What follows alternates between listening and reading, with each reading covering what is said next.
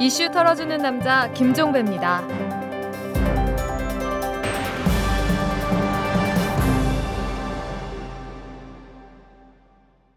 1월 30일 수요일에 보내드리는 이탈남입니다. 자, 오늘은 개그 한 토막을 소개해드리겠습니다. KBS 개그 콘서트의 인기 코너죠. 이 용감한 녀석들에서 정태호 씨가 풍자한 한 토막인데 일단 한번 들어보시기 바랍니다. 이번에 대통령이 된 박근혜 님 잘 들어. 오, 오, 오. 당신이 얘기했듯이 서민들을 위한 정책, 기업들을 위한 정책, 학생들을 위한 정책, 그 수많은 정책들 잘 지키기 바란다. 하지만 한 가지는 절대 하지 마라. 뭐? 코미디. 코미디를 하지 마. 우리가 할 게 없어. 왜 이렇게 웃겨? 국민들 웃기는 건 우리가 할 테니까 나란 일에만 신경 쓰길 바랍니다. 그리고 진짜 웃기고 싶으면 개콘에 나와서 웃기던지. 여러분 어떻게 들으셨습니까? 말 그대로 공자님 말씀과에 가까운 국민 바람을 대변한 개그인데요. 헌데 희한하게도 방송통신심의위원회가 행정지도 조치를 내렸습니다. 방송법 제100조 1항 시청자에 대한 예의와 방송의 품위 유지에 위배되는 부적절한 내용이다. 이렇게 판단을 한 건데요. 더 자세히 풀어드리면 당선자의 품위를 훼손하는 비방성 발언과 정치적 편향성 발언, 그리고 연장자인 당선자에게 무례한 발언을 했다. 이게 방송통신심의위원회의 판단입니다. 잘 들어. 절대 하지 마라. 이런 등의 표현이 연장자인 당선자에 대한 무례한 발언이고 훈계조다. 이런 이야기가 되는 건데 정말 기가 차고 코가 막힙니다. 이 맥락을 보지 않고 일부 표현만 문제 삼는 단세포식의 분석도 그렇거니와 박근혜님 등의 표현에 대해서는 애써 눈 감은 선택적 무감각도 문제입니다. 하지만 이런 것들은 둘째 문제입니다. 지극히 보편 타당한 정치적 바람을 표명하는 걸 문제 삼으면 박근혜 당선자에 대한 정치적 비판은 어떻게 받아들일지 생각만 해도 끔찍합니다. 이 개그맨 정태호 씨는 박근혜 당선자에게 절대 코미디만은 하지 말라 이렇게 당부를 했는데 방송통신심의위원회는 자기들이 먼저 코미디를 하고 있습니다. 그것도 블랙 코미디입니다. 자, 털기 전 뉴스로 넘어갑니다. 두 아들의 병역과 부동산 투기 문제로 격한 논란에 휘말렸던 김용준 국무총리 후보자가 어제 전격 사퇴했습니다. 윤창중 인수위 대변인은 어제 저녁에 그 기자회견을 열어서 김용준 지명자가 자진 사퇴했다고 전하면서 이렇게 밝혔는데요. 저희 부덕의 소치로 국민 여러분께 걱정을 끼쳐드리고 박근혜 대통령 당선자에게도 누를 끼쳐드려서 국무총리 후보자직을 사퇴하기로 결심했다. 김용준 후보자가 이렇게 밝혔다고 전했습니다. 자, 이 문제는 잠시 후 집중적으로 털어보도록 하겠습니다. 뉴욕주 상원에 상정된 일본군 강제 위안부 결의안이 만장일치로 채택이 됐습니다. 토니 아벨라 상원 의원이 지난 16일에 일본군 위안부 문제를 20세기에 일어난 최대 규모의 인신매매라고 규정한 결의안을 발의를 했는데 발의한 지 13일 만에 전격적으로 채택이 된 겁니다. 외국에서조차 이렇게 나서는데 우리나라 경찰은 위안부 문제 해결에 헌신해온 정대협 대표를 오히려 국가보안법 위반 혐의로 조사를 하고 있다죠. 기아자동차 하청업체에서 해고된 비정규직 노동자가 3년간 복직 투쟁을 벌이다가 처지를 비관해서 스스로 목숨을 끊었습니다. 경기도 화성 서부경찰서는 기아 자동차 하청업체 해고 노동자 윤주영 씨가 28일 밤 11시경에 화성시 우정읍 매양리 자신의 집에서 목을 매 숨진 채 발견됐다고 밝혔는데요.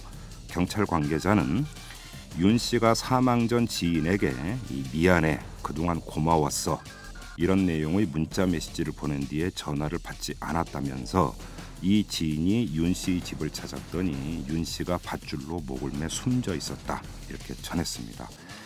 한편 전국 금속 노조는 불법 파견 비정규직, 정리 해고, 노동 탄압과 노조 파괴 이런 노동 현안들을 해결하기 위해서 총파업에 나선다고 밝혔습니다. 금속 노조는 오늘 오후에 주야 4시간 파업을 벌이고 전국 주요 지부별로 집회를 벌일 계획이라고 합니다. 아무튼 이 노동은 살기 위해서 하는 것인데 어찌된지 우리나라에서는 이 노동이 죽음으로 내몰고 있습니다. 정말 불행한 현실입니다. 지금까지 털기전 뉴스였습니다.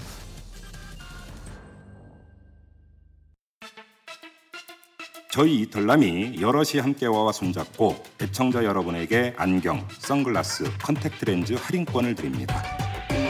여럿이 함께와는 민주 시민과 골목 상권을 연결해서 99%가 행복해지는 사회를 만들기 위해 생겨난 회사입니다. 검색창에 여럿이 함께와 또는 주소창에 waaa.co.kr을 쳐보세요. 여럿이 함께와 재벌과 모피아의 함정에서 탈출하라. 종횡무진 한국 경제. 재벌 개혁에 앞장서온 김상조 교수. 그가 한국 경제에 던지는 여덟 가지 질문. 우리가 몰랐던 한국 경제의 진실을 파헤칩니다. 더 이상 경제 권력자들의 눈속임에 속지 마세요. 종횡무진 한국 경제. 오마이뉴스가 만드는 책 오마이북. 저의 부덕의 소치로 국민 여러분께 걱정을 끼쳐드리고 박근혜 대통령 당선인에게도 누를 끼쳐드려 국무총리 후보자직을 사퇴하기로 결심했습니다. 이제 초반이니까 아직 어, 야당에서 좀 날은 세우지 말아야 된다 이렇게 생각을 했는데 이번 사태를 보면서 박근혜 당선자가 국민 앞에 사과하고 또 나홀로 인사나 이런 부분에 대해서 근본적인 검토가 필요할 것 같습니다. 이제 박근혜 당선인도 인사 스타일을 어, 수정 보완할 필요가 있다고 저는 생각합니다. 이 시스템에 의해서 철저한 사전 검증을 거쳐서 인사를 해야 된다. 김용준 국무총리 후보자가 어제 전격 사퇴했습니다. 이 부동산 투기 의혹 그리고 두 아들의 병역 비리 의혹 여러 가지 의혹들이 불거졌는데 이것 때문에 여론의 집중 조명을 받다가 결국 스스로 물러난 겁니다. 이 박근혜 당선자 상당한 정치적 부담을 안게 됐습니다. 이른바 막말 평론가 윤창중 씨의 인수위 대변인 기용 때도 상당히 논란이 있었고 이어서 이동욱 씨의 헌법재판소장 사실상 지명권을 행사했다 이런 이야기가 있었는데 이 이동욱 후보자도 사실은 거치가 불투명한 이런 상황인데 여기에다가 총리 후보자까지 자진 사퇴하는 일이 생겨버렸기 때문에 정치적 부담은 상당히 가중이 될 것 같은데요. 자, 오늘은 이 문제를 중심으로 한번 여러 가지 현안을 털어보도록 하겠습니다. 새누리당의 김성태 의원과 함께합니다. 의원님 어서 오십시오. 예, 안녕하세요. 네. 새누리당 김성태 의원입니다. 네. 자 어제 그 저녁 때 전격 사퇴를 했습니다. 김용준 후보자께서 어떻게 예. 받아들이셨습니까? 그 거기까지 갈 거라고 내다 보셨습니까 혹시? 저는 뭐 그럴 수도 있다고 봤습니다. 그렇습니까? 네. 어, 본인이 어제 사퇴 변을 이제 대변인을 통해서 이제 입장이 표명됐지만 말 그대로 네. 본인의 부득에 소치고 음흠. 또 대통령 당선자께 예. 누를 끼치지 않겠다는 그런 본인의 음, 확고한 입장 예. 뭐 그런 것들로 결론은 사퇴를 하지 않겠냐. 예. 어, 이렇게 근데 봅니다. 그 정도로 그러면 제기됐던 의혹들이 악성이라고 보셨던 겁니까, 의원님께서? 아, 김용준 후보 내정자 같은 경우에는 참 대쪽 같은 어떤 그런 판결이나 또 소신과 원칙을 중시한 그런 예. 어, 장애를 띠고 일어선 그런 입지적인 인물 네. 아니겠습니까? 예. 그런 본인의 이미지에 비해서 아, 지금 제기되고 있는 음. 그런 문제점들은 아, 본인이 지금까지 살아온 어떤 본인의 어떤 그런 아, 법관으로서의 그런 길에 예. 어, 치명적인 어떤 그런 아, 많은 어려움이 예. 야기될 수 있다는 어떤 그런 음. 본인의 위기의식 음. 뭐 그런 거 아니겠습니까? 근데 여기에 제가 이런 질문을 드리는 두 가지 이유가 있는데요. 한 가지는 지금까지 그 국민들이 수많은 인사청문회를 지켜봤고 그 청문회 과정에서 그 각각의 공직 후보자들이 어떤 문제가 있는지가 사실은 상당히 파헤쳐졌음에도 불구하고 끝내 자리에 앉은 경우가 오히려 더 많았습니다. 이 점 하나. 그다음에 또 한 가지는 이거 박근혜 정부의 초대 총리 아니겠습니까? 예. 그래서 사퇴를 했을 때 그 이후에 이제 그 안게 되는 정책 부담이 워낙 크다. 이점 때문에 결국은 계속 가지 않겠는가 이런 전망이 좀 더 많았던 것 같아서 한번 여쭤보는 거였거든요. 그렇습니다. 아, 역대 이 대한민국 헌정 역사상 네. 이제 어, 재헌 어 그때 정부죠. 씨인가? 예, 예. 전 정부 국회 때 그때 한 번 이 총리 내정자가 이제 낙마하고 난 이후에 그건 60, 임명- 64년 만에 이게 그렇죠. 처음이에요. 그렇죠. 그러니까 역대 총리 내정자들이 정말 그 당선자들이 아주 국민적 어, 신뢰와 음. 또 신망이 높은 신분을 잘 이렇게 한 것만은 아니에요. 예, 그렇죠. 예. 국민적 지탄도 있었고 많은 문제점이 있었음에도 불구하고 네. 그래도 새 정부 출범에는 야권에서도 일정 부분 뭐 청문회 과정에 문제 제기를 하고 네. 음, 정말 날선 그런 청문회를 실시하더라도 음. 결국은 뭐 총리 임명 동의는 다 협조를 해줬거든요. 그렇죠. 어, 그런 측면을 이렇게 돌이켜 보면은 이번 이 김용진 후보자 사태는 역시 그래도 어, 본인의 어떤 그런 대쪽 같은 마음에 네. 삶에 예. 아, 본인이 음.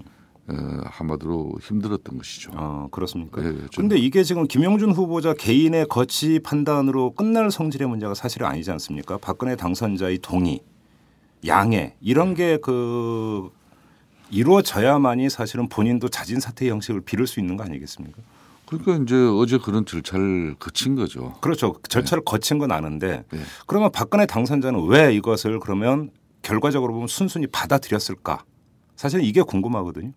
왜냐하면 이게 결국은 정적 부담은 박근혜 당선자로 다 가는 것 아니겠습니까? 음, 제가 아는 또 박근혜 당선자 같은 경우는 네.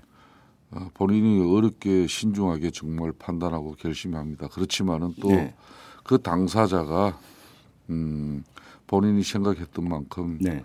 어, 그런 여건과 또 기반이 되지 않을 때는 음, 어, 특히 고민을 하게 되는 거죠. 그래요. 그 다음에는 음. 어, 그 당사자의 의견을 또 존중하는 게 이 박근혜 당선자의 네. 어, 보통 보면은 좀 어, 이, 스타일이다. 음.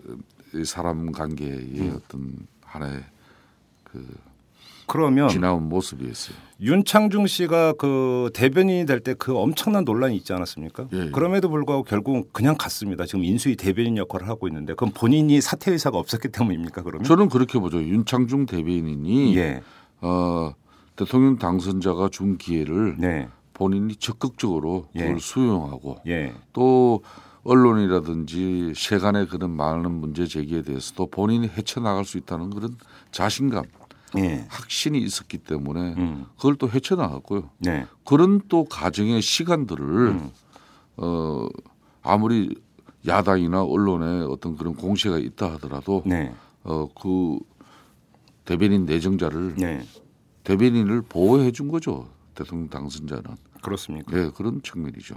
이번 같은 경우는 예. 어, 이, 이 김용준 총리 후보자 내정자께서 예.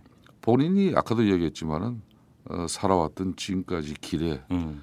어, 어떤 그런 측면에서 어, 특히 이런 재산 정식이라든지 음. 이런 부분에 대해서 본인이 뭐 지금까지 은행 일치 이런 부분이 안 맞아 떨어질 수도 있고 음. 뭐 그런 나는 대쪽 같은 그런 본인의 삶이 정말 그나마 나는 잘 판단했다고 봅니다. 근데 여기서 좀 정리가 필요한 게 김용준 후보자하고 윤창중 대변인의 케이스를 두 개를 이렇게 나란히 세워놓고 그런 비교를 해 보면 예, 예.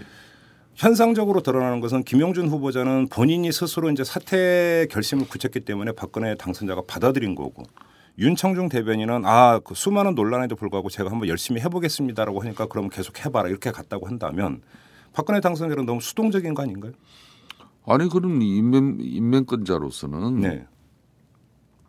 가장 저는 그거는 어떻게 보면은 현명한 판단인지도 모르겠습니다. 아? 왜냐하면은 왜 그렇게 판단하십니까? 어, 저는 그렇게 보는 거죠. 이 윤창중 대변인 같은 경우도 본인이 그 정치 평론가로서 좀 말을 때로는 험하게 했다는 그런 사실 외에는 네. 어, 대변인으로서 결격 사유가 드러날 만한 그런 문제점이 언론이나 또 야권에서 공시는 아니었거든요. 네. 어, 그렇기 때문에 본인이 언론이나 또, 어, 또 야권 그런 부분에 대해서 어, 정말 진중한 사과를 하고 네. 어, 정면 돌파를 했지 않습니까? 네. 어, 그렇기 때문에 그 과정을 어, 내정자가 지켜본 것이고 음, 그러면 결국은 사안의 이번에도 성격에- 그런 것이죠. 성격에 따라 좀 그 판단 기준이 달라진다. 예를 들어서 도덕성 문제라든지 예. 비위와 관련된 거라고 하면 박근혜 당선자 같은 경우도 상당한 어떤 그 나름의 어떤 기준을 가지고 맺고 끊는 것을 분명히 하는데 예. 윤창중 대변인의 케이스는 그런 어떤 개인의 비위 의혹이라든지 이런 게 아니라 그 사람의 정치적 입장 내지 세계관 네. 뭐 이런 문제이기 때문에 이것은 비위 도덕성의 범죄에서 볼 수가 없기 때문에 그냥 밀어붙였다. 이렇게 보면 되는 겁니까? 저는 뭐 그렇게 봐도 크게 뭐 무리는 아니라고 봅니다. 그러면 이동욱 그 헌법재판소장 후보자는 어떻게 지금 해석을 해야 될까요? 지금 사실상 음. 이동욱 후보 내정자 같은 경우에는 박근혜 당선인하고 세간에는 네. 박근혜 당선인도 어, 이동욱 후보 내정자에 그래도 동의를 해줬다는 어떤 그런 뭐 입장이지만은 음. 아직까지 이게 박근혜 당선인 측을 통해서 그렇다는 사실로 이렇게 뭐 언론에 발표된 건 없지 않습니까? 근데 저희가 며칠 전에 강기정 의원하고 인터뷰를 했는데요. 예, 예. 강기정 의원께서는 이제 어떻게 이제 파악을 하고 계시냐면 그 형식적인 지명권자는 이명박 대통령이었지만 사실상 박근혜 당선자가 지명권을 행사를 했고 그다음에 지명하기 전 단계에서 이양구 새누리당 원내대표가 사실상 추천을 했다. 이렇게 파악을 하고 있던데요. 아 그런 저 강기정 당시 청문위원장이 네. 좀 판단을 잘못한 거예요. 사실관계가 다릅니까? 아, 다릅니다. 그거는 저- 정말 다르고요. 어떻게 다릅니까? 아, 이양구 다만 새누리당 원내대표와 음. 이동욱 헌재 소장 내정자와 뭐 고교 선후배 어, 지역의 고교 선후배 관계는 틀림없는 사실입니다. 예. 그렇지만은 이 사부 요인인 어, 헌재 소장을 내정하는데 예. 새누리당 원내대표가 아무리 당내 힘 있는 자리라 하더라도 네. 아, 그럴 정도의 어떤 영향력을 행사하지는 전혀 못합니다. 아니 근데 천 건은 할 수 있는 거 아닙니까 누구라도? 아, 저는 그거하고는 저는 별개라고 보는데요. 아 그렇습니다. 아, 그런 분명한 거는 예. 이동욱 후보 내정자 같은 경우는 그래도 MB 정부 청와대에서 이루어진 일이에요. 그건 그 이명박 대통령의 몫이다. 이명박 대통령이 몫이죠. 그렇습니까? 예, 그렇습니다. 저는 그걸 확신하는 게 예. 어, 박근혜 당선인이 그렇게 원칙 중시하는 사람이 음. 저분은 뭐 제가 볼 때는 2월 24일 자정까지는 절대 그런 행위는 안 할 거예요. 근데 이동욱 후보자가 그러면 지명이 됐을 때 언론이 수많은 보도를 쏟아낸 그 핵심 내용 중에 하나가 박근혜 당선자하고 이명박 대통령이 사전 조율을 거쳐서 지명이 된 것이다라는 보도가 쏟아져 나왔었어요. 쏟아져 나왔지만은 그때 새누리당에 근데 인, 새누리당이나 인수위가 근데 그걸 부인하지 않았잖아요. 아니 인수위 대변인 측에서는 예. 아니다 그랬죠. 아니라고 예, 했습니까? 했습니다. 예. 그렇습니까? 예. 그럼 이거는 이명박 대통령의 작품이니까 사후 처리도 이명박 대통령의 몫입니까? 그러면? 원칙적으로는 지금 이동욱 총리 후보 내정자 문제는 네. 이제 남은 것은 세 가지 길밖에 없지 않습니까? 어떤 이- 겁니까? 임명권 임명 내 임배, 임명권자가 지명 처리하고 지명을 철회하든지 네. 안 그러면은 본인이 자진 국회의장이 사퇴하고. 예. 어뭐 직권 상정하고. 직권 상정을 통해서 본회의에 동의안을 올리는 길이 있고 네. 그 다음 한 길은 이제 당사자인 본인이 판단하는 길 그 길밖에 없는 근데 거죠. 의원 그러니까 김성태 의원께서는 세 번째 길밖에 없다고 보시는 겁니까? 본인의 자진 사퇴? 그게 가장 제가 볼 때는 합리적이고 음. 어, 국민적 상식선에서 네. 어, 판단되어지는 그런 어, 결정이라고 이렇게 볼 근데 오늘도 보도 나왔던데 이동욱 당사자는 뭐 그 법조계나 여권을 상대로 지금도 구명 운동하고 있다고 하던데요. 저는 그런 일들이 상식적이지 못하다고 보고 있어요. 예. 예? 네. 그렇게 구명 활동을 할 것 같으면은 네. 청문회 전에 많은 언론과 또 야권에서도 네. 문제 제기를 했어요. 예. 그러면은 청문회라는 것은 바로 그런 것을 해명하고 소명하는 기회로 활용되어지는 그런 공간입니다. 그렇죠. 예. 그렇기 때문에 후보자로서는 아주 중요한 자리죠. 네. 그런데 청문회 자리에서는 막상 그런 국민적 의혹이라든지 야권 문제 제기에 대해서 음. 제대로 해명 하나 하지 못하고 네. 그래서 이제 임명 동의안도 어 청문회에서 채택도 안 된 마당인데 네. 지금 와가지고 이걸 누구에게 뭐 어떤 구명 운동을 하고 있는지는 모르지만 그게 과연 뭐 상식 일 적인 뭐 헌재 후보 내정자로서 할 일입니까? 그러면 옹색하고 구차한 모습이라고 평가를 하시는군요, 의원님께서는. 뭐 저는 개인적으로 좀 그렇게 보고 있습니다. 그렇습니까? 예. 알겠습니다. 지금 이제 그 불거진 문제는 그 정도로 하는데 지금 김용준 총리 후보자의 자진 사퇴 이후에 지금 또 이제 집중적으로 이야기가 되고 있는 게 근데 이게 요번만도 아닙니다. 사실 그 전부터 거슬러 올라갈 수가 있는데 인사 검증 시스템 얘기가 참 많이 나오고 있거든요. 예, 예. 근데 지금 보도를 보니까 박근혜 당선자가 그 인사를 할 때 인사 파일이 있지 않습니까? 청와대에는.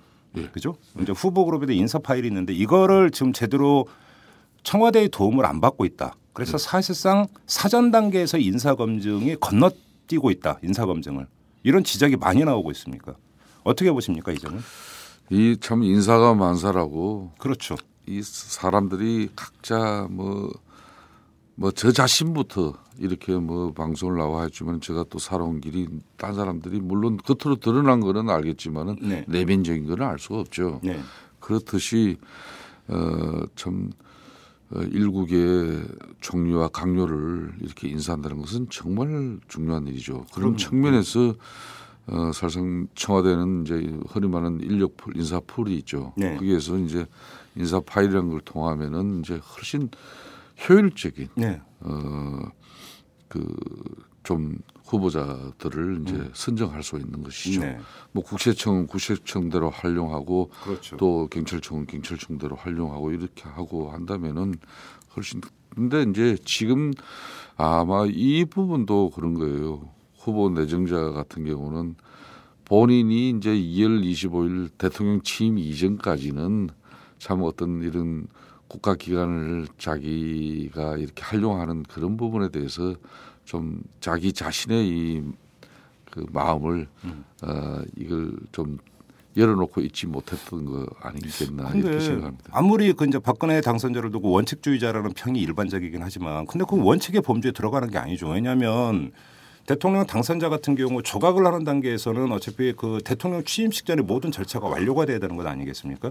초대 내각이 이제 그 같이 출범을 해야 되는 그렇습니다. 건데 예. 거기서 인사 청와대에 축적된 인사 파일을 그 활용을 하는 것은 대통령 당선자가 어찌 보면 당연히 누려야 되는 권리이자 또 한편으로는 어찌 보면 의무일 수도 있는 건데 그게 이래서 내가 지금 대통령에 취임하지 않았으니까 이건 성립이 안 되는 얘기 같은데요, 그건. 그러니까 좀 본인이 그만큼 신중하고 네. 조심스러운 어떤 그런 아, 인명권자로서의 어떤 스타일이죠. 근데 그게 신중하고 조심스러운 게 아니라 일각에서는 정반대의 해석도 나오고 있습니다. 예를 뭐- 들어서 김용준 후보자 같은 경우는 헌법재판소장을 지낸 분이고 하니까 그 전에 이제 또 그 인사청문회 과정을 거친 것 아니겠습니까? 네. 이동엽 후보자도 헌법재판관을 거쳤으니까 인사청문회를 거쳤고 그때 별 문제가 없었으니까 당연히 별 문제 없을 거라고 너무나 안이하게 생각하고 인사검증 과정을 너무 소홀히 한 것 아니냐. 정반대 이건 정반대의 평가이거든요. 네, 뭐 저는 뭐 그런 지적에 대해- 대해서도 예. 어, 충분히 뭐 일리가 있는 이야기라고 보고 있습니다. 그렇습니까? 예, 예. 그나저나 지금 그러면 총리는 그 말할 것도 없고 장관까지 사실은 이 조각이 대통령 취임식 전에 이루어져야 되는 거 아닙니까? 그렇습니다. 조각이 이루어지려면 국회 인사청문 절차에서 다 거쳐야 된다는 이야기가 되는데. 그래 그런 기관들이 한 20일 소요돼요. 근데 지금 시간이 너무 없는 거예요. 그렇기 때문에 원칙적으로 책임 총리를 주창하셨고 또 그런 의지가 상당하기 때문에 음. 아무리 시급하고 하급하더라도 예. 지금 이제 김용진 총리 후보 다음에 이제 총리 내정자를 지금 현재 선정하는 게 네. 가장 시급한 일이죠. 여기가 빨리 이루어져야만이 그렇죠. 이제 장관 제청 절차에 그렇죠. 의한 어떤 그렇죠. 그런 장관 인선의 마무리를 할수 있을 것 같습니다. 만약에 김상태 의원께서 예. 박근혜 당선자하고 독대할 기회가 있어서 그러니까 초대 총리는 이런 분이 됐으면 좋겠습니다라고 만약에 진언을 드린다면 어떻게 드리겠습니까? 저는 뭐 지금 대한민국이 이제 세계 경제 대국으로 이렇게 발돋움하고 있고 네. 또 어, 국민 생활 수준도 많이 높아져 가고 있고 국격도 높아지고 있습니다만은 그런 만큼 이제 우리 당선자께서는 법과 질서를 중시하는 그런 사회를 이제 이렇게 생각하고 있는 것 같아요. 네. 어, 그런 측면에서 어떻게 보면은 법관이 법관 출신들이 제격일 수 있지만은 음. 근데 이 오히려 정치란 것은 또 생물이고 예. 어, 박근혜 대통령 당선자께서 아무리 좋은 국정을 이렇게 운영하더라도 국민들과 가까이 소통하고 네. 아, 국민들과 또 가까이 이렇게 어, 부딪히는 그런 어, 정부의 모습을 가져가기 위해서는 좀 어, 사회성이 강한 그런 어, 사회성이 강한 인물. 그러니까 시민사회 노동을 잘 이해할 수 있는 인물. 네. 어, 그런 사람이 있습니까? 음, 그러면서도 이제 이 법과 질서를 또 중시할 수 있는. 그 지금 의원님의 말씀을 잘 곱씹다 보니까 오히려 정치인에서 발탁하는 게 어떠냐라는 의미로 저는 지금 그러니까 들리는데 맞습니까? 나는 제 해석이? 정치인이 배제되어야 할 이유가 없다고 보고 있습니다. 음. 정치인만큼 어, 항상 뭐 24시간 1년 365일 국민들한테 네. 드러내놓고 뭐 활동을 하는 사람들이기 때문에 음, 음. 이만큼 검증에 또 이렇게 국민적 검증을 많이 받아온 사람들이 없습니다. 그 집단이 정치 집단들인데 네. 물론 뭐 지금 국민의 지탄을 많이 받는 부분이 또 정치인들이지만 은 음. 그 중에도 분명히 옥석은 갈 수 있습니다. 근데 여기서 재미난 게 김영준 후보자가 지명이 됐을 때 일반적인 해석이 이랬습니다. 책임 총리제를 하겠다고 대선 과정에서 이야기를 했음에도 불구하고 국정을 완전히 틀어질 수 있는 행정 경험도 없는 분을 총리 후보자로 지명을 한 데에는 결국은 대통령이 모든 걸 관장하려고 하는 의지가 여기에 녹아 있고 결국 국정의 축은 총리가 아니라 경제부총리하고 청와대 비서실장으로 가는 게 아니냐. 이런 분석이 일반적이었거든요. 만약에 그리고 박근혜 당선자의 의지가 정말 그런 거라고 한다면 정치인을 총리로 앉히면은 실제로 책임 총리제로 갈 가능성도 있는 것 아니겠습니까? 오히려 그것을 반길까요? 오히려 일정하게 좀 경계하고 있는 측면이 있는 거 아닙니까? 저는 뭐 언론이나 또 어떤 뭐 이런 정치 평론가들이 이렇게 보는 뭐 다양한 평가가 있을 수 있습니다. 네. 그렇지만은 어, 김용준 총리 후보자를 이렇게 살짝 내정한 것은 누가 뭐라 그래도 어, 이 법과 질서 네. 그리고 이제 원칙이 통하는 그런 사회 음. 또 이 사회적 약자들이 음. 음, 그리고 어, 국민을 이렇게 우러러 볼 수 있는 그런 성공한 삶을 살아갈 수 있다는 그런 정의로운 대한민국. 네. 요거를 아마 저는 당선자께서 가장 중시한 것 같아요. 어, 포인트를 거기다. 솔직히 예. 그런 거죠. 예. 뭐 그런 측면이지 굳이 뭐 총리 정말 고령자 나이 많으신 예. 분 이렇게 모셔놓고 음. 장관들 일일이 상대하면서 네. 어, 뭐 한마디로 대통령의 권한을 강화하겠다. 그러려면은 이렇게 굳이 할 이유가 없는 것이죠. 그렇습니까? 어, 대통령 대통령제는 그렇게 안 하더라도 네. 뭐 충분하게 대통령 권한이 행사될 수 있는 그런 체제인데 굳이 뭐 그렇게 총리를 뭐 굳이 그렇게까지 하면서 왜 이런 이야기가 나오냐면 하나만 더 추가로 질문을 드리면 예. 밀봉 인사가 결국은 상징적인 거 아니냐. 아까 의원님께서도 말씀하신 대로 인사가 만사 아닙니까? 예. 그리고 이명박 정부도 출범하자마자 논란에 휩싸였던 게 바로 인사였어요. 그러니까 조각을 했을 때 그게 뭐 고소영 내각이니 강부자 내각이니라고는 거, 거기서부터 논란이 시작이 된 것 아니겠습니까? 그런데 밀봉 인사를 한다라고 하는 것에는 결국은 인사의 중요성을 박근혜 당선자가 모를 리 없음에도 불구하고 그렇게 하는 데에는 일정하게 본인을 그러니까 그 본인을 중심으로 해서 나머지 사람들은 결국은 부속적으로 예를 들어서 이런 표현이 적합한지 모르겠는데 심부름 이런 차원으로 격화를 시키고 인사 검증 과정에 한해서 그러니까 드리는 말씀입니다. 만약에 이런 스타일이 국정에 그대로 반영이 된다면 책임 총리제도 사실상 실제로는 어려운 것 아니냐 이런 분석은 얼마든지 성립이 될 수 있는 거 아닙니까? 그러니까 어떤 사람 총리가 사람이 누가 되느냐에 따라서 책임 총리제가 네. 실천될 수 있는 문제고 아닐 수도 있는 문제고 이렇게 반응 보는 것은 좀 아니다. 저는 섣부른 뭐. 판단이고 음. 그런 인식이라고 보고요. 예.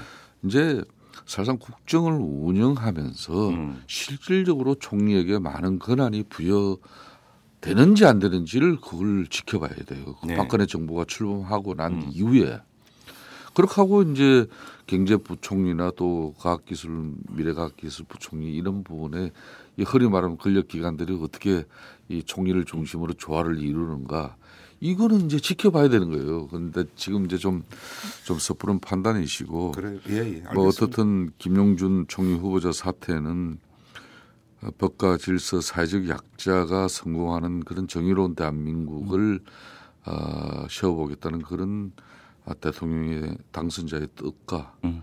아, 그런 뭐 입장들이 상당히 뭐 안타깝게 생각합니다. 이 이번 뭐 사태를 통해서. 그러니까 지금 의원님께서 말씀하신 대로 지금 정치인이 총리로 발탁될 가능성도 배제할 수가 없는 게 지금 시간이 너무 없기 때문에 그러니까 국민 소통하고요. 예. 국정 운영을 경험하는 사람들이나 그러니까 이 국정이라는 걸 이걸 아는 사람이 훨씬 효과적이죠. 그러니까 바로 거기서 일정하게 검증도 됐다고 전제한다면 또 네. 빨리 가야 되기 때문에 정치인이 오히려 무난한 카드가 될 수도 있는데 정치인을 나는 우선해야 된다는 건 아니지만 예, 물론 하나의 굳이 경우에. 배제할 이유는 없다는 것이죠. 근데 여기서 그럼 하나만 더 질문. 네. 만약에 정치인을 총리로 발탁을 한다고 했을 때 언론의 일반적 평가는 박근혜 당선자는 2인자를 키우지 않는다. 그런데 정치인을 총리로 발탁했을 때 그 사람이 박근혜 당선자의 의지와는 무관하게 의중과는 무관하게 2인자로 만약에 세간의 평가를 받고 이럴 수 있는 가능성 오히려 박근혜 당선자는 이걸 또 경계할 수도 있는 것 아니겠습니까? 이 점은 어떻게 보세요? 아, 저는 뭐 지금 뭐 그런 말씀에 대해서는 뭐 제가 굳이 부정까지는 않겠습니다만? 이제 이제 박근혜 정부 첫 출발 시작이기 때문에 벌써 이 2인자 이야기하는 것은 좀 아. 그러니까요. 그래서 드리는 아, 질문이에요. 그래- 예. 어, 그렇다면은 예. 이제 뭐 정치인들 중에서 물론 정치인들 출신들이 보통 보면 정치적 야망을 또 다들 가지고 있기 때문에 그렇죠. 예. 보통 이 행보가 달라요. 음. 교수 출신이나 법관 출신들하고는 또 다른 게 사실입니다. 그렇죠, 그렇죠. 스킨십도 그만큼 폭넓고 또 소통하는 방법도 알기 음, 때문에 다양한 어떤 소통을 또 꾀하는 그런 정치인들의 그 노련함은 뭐 다- 대통령 당선인께서는 너무 익히 잘 아- 아실 겁니다. 네. 하지만 그런 뭐 2인자 문제까지 벌써 지금 우려할 그런 사항은 아니라고 봅니다. 알겠습니다. 박근혜 당선자의 지금 지지율이 한국갤럽 조사에 따르면 55%로 나왔습니다. 예. 너무 저조합니다. 그죠? 취임도 하기 전에 55%라면 너무 낮은 것 같은데 이 점은 그 이유가 어디에 있다고 보십니까? 인사 때문이라고 보십니까? 아무래도 뭐 이동업 또 헌재 소장 네. 청문회를 또 지켜보고 네. 또 지금 김용진 총리 후보자 내정이 뭐 이런 네. 또 여러 가지 의혹 위에 뒤따르고 있는 그런 문제 제기 예, 예. 그리고 또 인수위 활동에 대해서 언론이 불통이다 뭐 이런 여러 뭐 가지 좀 깜깜이다 뭐 예. 깜깜이 블랙아웃이다 별 얘기가 다 나왔어요. 볼멘 소리가 많이 나왔지 않습니까? 예, 예. 이런 전반적인 뭐 사항이 음. 뭐이 갤럽의 그런 여론이 이제 조사로 나온 거 아니겠냐 이렇게 음. 보지만은 뭐 이거는 앞으로 이제 어 박근혜 정부를 출범시키고 나면은 저는 뭐 상황은 달라질 것이다. 완화될 수 있다고 보십니까? 음, 그렇습니다. 지금 이미 어, 벌써 본인이 지난 대선 공약에서 약속했던 그런 국민들이 표를 찍으면서도 저 공약들 제대로 실천할 수 있을 것인가 많은 언론들이 의아심을 제기했지만은 네. 중증 질환자 뭐 사대보험 음. 혜택이라든지 네. 사대 중증 질환 그다음에 무상 보육 문제라든지 음. 뭐 이런 부분은 사실상 저희 새누리당에서도 상당히 어, 완급을 좀 조절해야 되고 네. 또 어, 아무리 공약이지만은 좀 공약 실천의 우선 시기도 좀 이렇게 조절해야 된다는 일부의 의견이 있었습니다. 예, 분위- 있었습니다. 분위기가 예. 예. 그럼에도 불구하고 자기는 그 약속한 국민과 약속한 실천을 하겠다는 의지를 가져가고 있지 않습니까? 예. 이런 걸 보면은 지금 이제 뭐 총리를 비롯한 아, 장관 이런 음, 내정자를 두고 네. 어, 뭐 좀 여러 가지 고민하는 그런 시점이지 앞으로 박근혜 새 정부가 계속 이렇게 뭐 혼선을 빚, 빚지는 결코 않을 겁니다. 그 박근혜 당선자의 지지율 55%를 잘 보면 박근혜 당선자가 대선에서 얻은 득표율이 51.6% 아니었습니까? 그렇습니다. 그러니까 대선에서 박근혜 후보를 지지했던 사람만 지금 지지하고 있는 거고 대선에서 문재인 박근혜 후보를 지지하지 않았던 사람들은 지금 마음이 전혀 돌아서질 않고 있다. 이렇게도 해석이 가능한 부분입니다. 데이터가. 결국은 박근혜 당선자는 국민 통합을 상당히 강조를 하고 있는데 통합 그러니까 너무 추상적인 단어인데 쉽게 생각을 하면 박근혜 당선자를 찍지 않았던 사람들을 어떻게 설득해서 국정을 지지하게 만들 것이냐 이것도 중요한 문제 아니겠습니까? 근데 여기서 지금 그러니까 벽을 넘지 못하고 있다 이렇게도 볼 수 있는 거잖아요. 그거는. 그러니까 이런 부분들이 말이에요. 네. 지금 이제 한 대통령 당선 40여일 만에 네. 뭐 이런 여론조사가 나왔다고 해가지고 뭐 어떤 판단도 저는 아직 일러다고 보는 게요. 네. 이제 이런 48%의 박근혜 당시 후보를 지지하는 이 국민들을 끼안고 가기 위해서는 이제 제일 먼저 인사가 그렇죠. 어, 예. 이런 공명정대한 또 여러 가지 지역 계층 이런 걸 모든 걸 아울러면서 이렇게 어, 일차적으로 인사를 통해서 국민 대통합의 의미를 부여해야 되지 않습니까? 예, 예, 예. 그런 걸 지금 고민하는 시점이고요. 네. 어, 두 번째는 이제 앞으로 어, 정책을 통해서 음. 어, 진정한 국민 대통합 예. 어, 이런 거죠.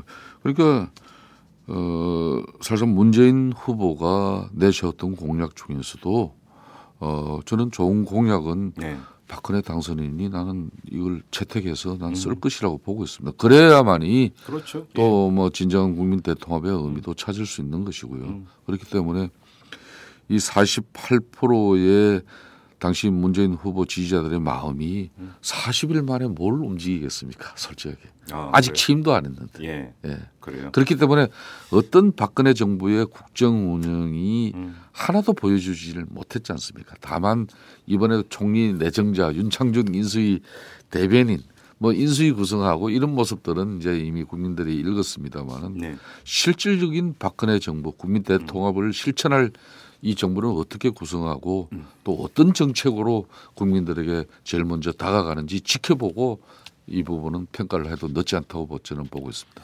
알겠습니다. 자, 또 하나의 좀 그 문제를 좀 그 간략하게 여쭤보도록 하겠습니다. 어제 설 특사 예. 발표가 됐습니다. 예, 예. 뭐 지금 그 박근혜 당선자는 말할 것도 없고 새누리당도 그러니까 부정적인 입장이라는 것이 이미 이제 알려지고 있는데 예. 그래서 뭐 그거에 대해서 평가는 여쭙지 않겠습니다. 예, 예. 근데 문제는 이후인데 어차피 이거는 엎질러진 물 아닙니까? 예. 되돌릴 수는 없는 거죠. 예. 그러면 앞으로 어떻게 할 것이냐의 문제인데 박근혜 당선자가 대선 때 그 공언한 것처럼 이 사명권을 남발하지 않겠다라고 하는 약속 이것을 지킬 거라고 보십니까 박근혜 당선자가? 저는 이번에 사상 이 당선인 신분으로 예. 어, 대통령 특별 사면권에 대해서 두 번씩이나 대변인을 통해서 입장이 나간 것은 아주 이건 강한 입장이라고 봐야죠. 그렇습니까? 어, 예. 저는 이 말은 앞으로 어, 박근혜 당선인 박근혜 정부는 쉽게 말하면은 이 특별 대통령 사면권, 이 특별 사면을 남발하지 않겠다는 그런 음. 국민들과의 약속을 어떻게 보면은 어, 이번 의지를 표명한 거라고 보아야 되죠. 그래요. 예. 그러면 국회 차원에서 할 수 있는 일 없겠습니까? 예를 들어서 이종걸 민주당 의원 같은 경우는 어제 사면법 개정안을 발의를 했습니다. 예. 그러니까 뭐 예를 들어서 이제 그 대통령의 친족, 예. 그다음에 그러니까 그 사면권을 행사하는 대통령이 재임 중에 임명한 정무직 공무원은 특사 대상에서 뺀다. 아예 못 박는 이런 것들. 새누리당이 이것도 충분히 전향적으로 검토할 수 있는 사안이라고 생각하십니까? 뭐 그렇게 법을 통해서 구체적으로 대통령의 사면 권한을 예. 제한하는 것도 뭐 이게 또 위헌의 소지가 있다는 또 어, 일부의 이- 주장도 있습니다. 위원회 소지 있습니다. 제가 예. 볼 때도 있고요. 예. 다만 이 대통령의 결론은 사면 권한이 남용되고 남발되고 있기 때문에 문제지 않습니까? 그렇죠. 그런 결론은 이거는 대통령의 자질 문제죠. 제도의 그, 문제가 어, 아니라 의지의 어, 문제다. 그럼 법과 제도의 저는 문제를 우선적으로 들고 가는 게 난 그건 맞지는 않다고 봐요. 그렇기 네. 때문에 박근혜 당선인 같은 경우는 법과 원칙 질서를 중시하지 않습니까? 네. 그런 국민들과의 약속 신뢰를 아마 앞으로 음. 중요시할 겁니다. 그렇기 때문에 법 앞에 누구나 평등하고 예, 이 예가 없도록 한다는 거죠. 네. 그런 그, 그런 어떤 법치주의 원칙을 어, 상당히 그 어, 박당선인의 앞으로 의지로 음. 사면권은 그렇게 이해를 하면 저는 될 것 같고 네. 그런 측면에서도 나는 왜 저도 처음에 왜 당선인이 이 총리 후보자나 이런 특히 뭐 일간에 지금 뭐 하마평에 오른 사람들도 저 거의 보면은 거의가 법관 출신이잖아요. 그렇죠. 왜, 왜 이렇게 법관들을 이렇게 중시하나? 음, 음, 음. 사실 법관들이 보면 대체로 네. 이 원칙에 중시하는 사람들이거든요. 네. 어, 그래서 아 그렇구나 저도 인식을 음, 그런 아, 인식을 그렇게 한 해석을. 하고 계시는군요. 예, 예. 알겠습니다. 저기 또 하나 그 아까 잠깐 의원님께서 말씀을 하셨는데 과정에서 박근혜 당선자의 대선 공약을 좀 속도 조절 내지 완급 조절을 해야 된다는 이야기가 새누리당 안에서 나오지 않았습니까? 뭐 기초 예, 좀 처음에 있었죠. 이게 다 이제 정리가 된 겁니까 안에서 어떻습니까? 아, 그 부분에 대해서는 이제 아, 대통령 당선인께서 우리 저 새누리당 이제 고위 당직자들 어, 뭐 이런 회동 예. 어, 그리고 또 공개적인 또 인수위 또 토론 음. 인사말을 통해서 음, 본인의 공약들은 한 치의 흐트림 없이 예. 어, 원칙적으로 가져가겠다는 그런 단호한 의지를 보였습니다. 그렇기 때문에 저희 새누리당 내에서 이런 완급을 조절한다든지 음. 정책의 우선순위를 좀 이렇게 한번 음. 구별을 해본다든지 이런 시도들은 이제 더 이상 어, 우리 당 차원에서는 이제 어, 제기가 크게 되지를 않을 것 같아요. 그래? 아마 하더라도 어, 박근혜 새 정부에서 음. 어, 그런 다만 우리 당에 그런 이야기가 있다는 것도 존중해 줘야죠 앞으로. 그렇죠. 근데 좀그 이걸 좀 삐딱하게 바라보는 사람들은 새누리당이 또 다시 결국은 일렬 종대로 도열하는 것 아니냐 이렇게 보는 사람도 있던데요. 특유의 어, 체질이 나오는 거 저는 아니냐. 당의 체질 부분 아주 그 중요한 지금 예. 말씀을 하셨는데 사실상 이명박 정부도 MB 정부도 이 결론은 이 국민적 어떤 지지 속에 정권을 마무리할 수 없는 여건이 된게 네. 한마디로 당시 한나라당이 관리형 대표 체제로서 그렇죠. 당이 제대로 역할을 뭐 하지 못한 그런 그렇죠. 큰 문제점이 분명히 예. 있었습니다. 예, 예. 이 당청 관계가 수평적인 관계가 되지를 못하고 그냥 한마디로 대통령이 좀 눈치나 보고 음. 좀 비위나 맞추려고 하는 그런 관리형 대표 체제가 오래 가다 보니까 네. 어, 새누리당 입장에서는 어, MB 정부를 전혀 견제해내지 못하고 수평적인 관계도 가져가지 못하고 예. 뭐 그러다 보니까 당도 국민의 지탄도 많이 받았던 적이 있지 않습니까? 네네네. 그렇기 때문에 어, 박근혜 정부가 어, 출범하는 과정까지는 저희 당이 혼신의 노력을 다해서 뒷받침을 해줘야 됩니다. 네. 그렇지만은 박근혜 정부가 출범하고 안착한 이후로는 음. 이제는 저희 당도 어, 정말. 국민들의 입장을 대변하는 그런 어, 소신 있고 강단 있는 그런 한마디로 음. 당 체제가 저는 돼줘야 된다고 희망하고 있습니다. 앞으로 관찰 포인트로 놓겠습니다. 그 점은. 예, 예, 예. 지금 김상태 의원하고 인터뷰를 했는데요. 지금 인터뷰가 진행된 시간이 아침 9시 때였는데 의원님께서 지금 10시에 새누리당 의총이 잡혀 있습니다. 그래서 지금 빨리 가셔야 돼서 이제 보내드려야 되는데 네. 오늘 의원총회 주제는 뭡니까? 지금 뭐 이동업 현재 소장 이 청문회도 지금 현재 뭐 상당히 그렇죠. 불안전한 예, 예. 상태고 또 아울러서 음. 어, 지금 김용준 총리 후보자까지도 사퇴한 음, 마당이니까 어, 상당히 그런 측면에서 어떤 국민의 소리도 다시 또 모아보고 음. 특히 지금 현재 정부 조직 개편 법안을 예, 지금 예. 현재 국회에서 예. 어, 새 정부 출범 이전에 이 법이 처리가 먼저 돼야 그렇죠. 또 거기에 그래야 장관 지명 내용을 또 예. 담을 수가 있는 예, 것이죠. 그렇기 때문에 상당히 지금 국회 원내 활동이 중요한 시기입니다. 음. 그런 측면에서 이제 정부 조직 개편 이 법안을 원만하게 처리할 수 있는 그런 당력을 지금 모으기 위한 그런 혹시 어청입니다. 그러면 오늘 의원총회에서 이동업 헌법재판소장 후보자에게 자진 사퇴를 권고하는 이런 의견이라든 이런 것들이 모아질 수도 있는 겁니까? 하나의 예로 새누리당 입- 의원총회 차원에서 저는 뭐 못할 것도 없다고 보는데 예. 어, 지난번 이양구 원내대표가 한 이야기 한 어총에서 한 입장이 있기 때문에 뭐 도살장이니 뭐냐 그런 거 말씀하시는 겁니까? 뭐 그 외의 이야기입니다만은 쉽지는 않아 보입니다. 쉽지는 그런 뭐 결의는 쉽지는 않을 것 같아요. 알겠습니다. 자 여기까지 하도록 하겠습니다. 새누리당의 김성태 의원과 함께했습니다. 고맙습니다. 예, 감사합니다. 안녕하십니까 오마이뉴스 대표 오연호입니다. 오늘은 조금 긴 말씀을 드리겠습니다. 여러분 마음이 아프시죠? 박근혜 후보의 당선이 확정된 날 한 독자가 저에게 긴 문자를 보내왔습니다. 추운 날씨 속에서도 정말 정말 고생 많으셨습니다. 덕분에 사무실에서 집에서 버스에서 지하철에서 저를 포함한 많은 사람들이 그 열기를 그 열망을 함께 느낄 수 있었으니 고맙습니다. 오늘 하루 종일 일이 손에 안 잡혀서 멍했던 사람들 많을 것 같아요. 저도 그랬고요. 그래도 1,470만 명이 한 마음이 되는데 대선 올레가 얼마나 큰 영향을 미쳤는지요. 정말 고생 많으셨습니다. 못다한 숙면 취하시고 좀 쉬시고 건강도 챙기시고요. 앞으로의 1800일 동안도 묵묵히 버텨주세요. 죄송합니다. 감사합니다. 네. 오마이뉴스가 만드는 이탈남과 대선 논례를 사랑해 주시고 10만인 클럽 가입으로 후원해 주신 깨어있는 시민 여러분 고개 숙여 감사드립니다. 오마이TV를 획기적으로 발전시켜 공중파와 보수 정편의 영향력을 능가하는 프로그램들을 만들어 가겠습니다. 10만인 클럽 후원으로 참여해 주십시오. 지금까지 6,300명이 함께 해 주셨습니다. 우선 만 명을 만들어 보지요. 10만인 클럽 참여는 오마이뉴스 메인면에 안내되어 있습니다. 대선 원래는 끝났지만 힐링 원래로 계속 찾아뵙겠습니다. 마음이 서로 아픈 사람들끼리 힘껏 껴안아 줍시다. 사랑합니다. 감사합니다.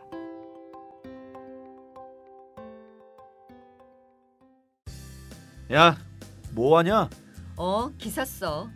네가 무슨 아, 기자도 아니면서 뭔 기사를 쓰냐? 나 오마이뉴스 시민 기자야. 수십만 명의 사람들이 내가 쓴 기사를 읽는다고. 오마이뉴스에 기사를 쓴다고? 어, 난 읽기만 했는데. 야, 그게 정말이야?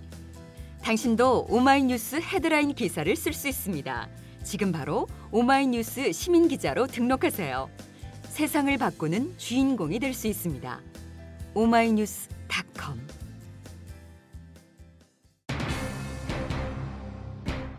인사가 만사라는 말은 이제 고전이 됐죠. 그리고 인사가 망사가 되는 경우는 반면 교사가 됐고요.